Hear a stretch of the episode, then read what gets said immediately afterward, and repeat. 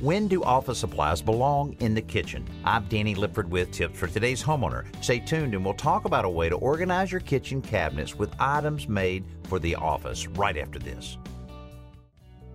One of my favorite accessories in a good set of custom cabinets is a vertical storage rack to store large, narrow items like cookie sheets and cutting boards. Otherwise, these items get stacked on top of each other and it's quite a hassle to get to them.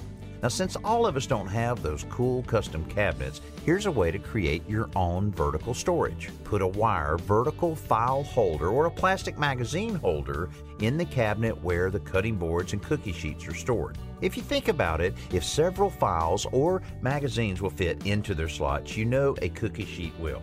And because they're vertical, you can easily find exactly what you need.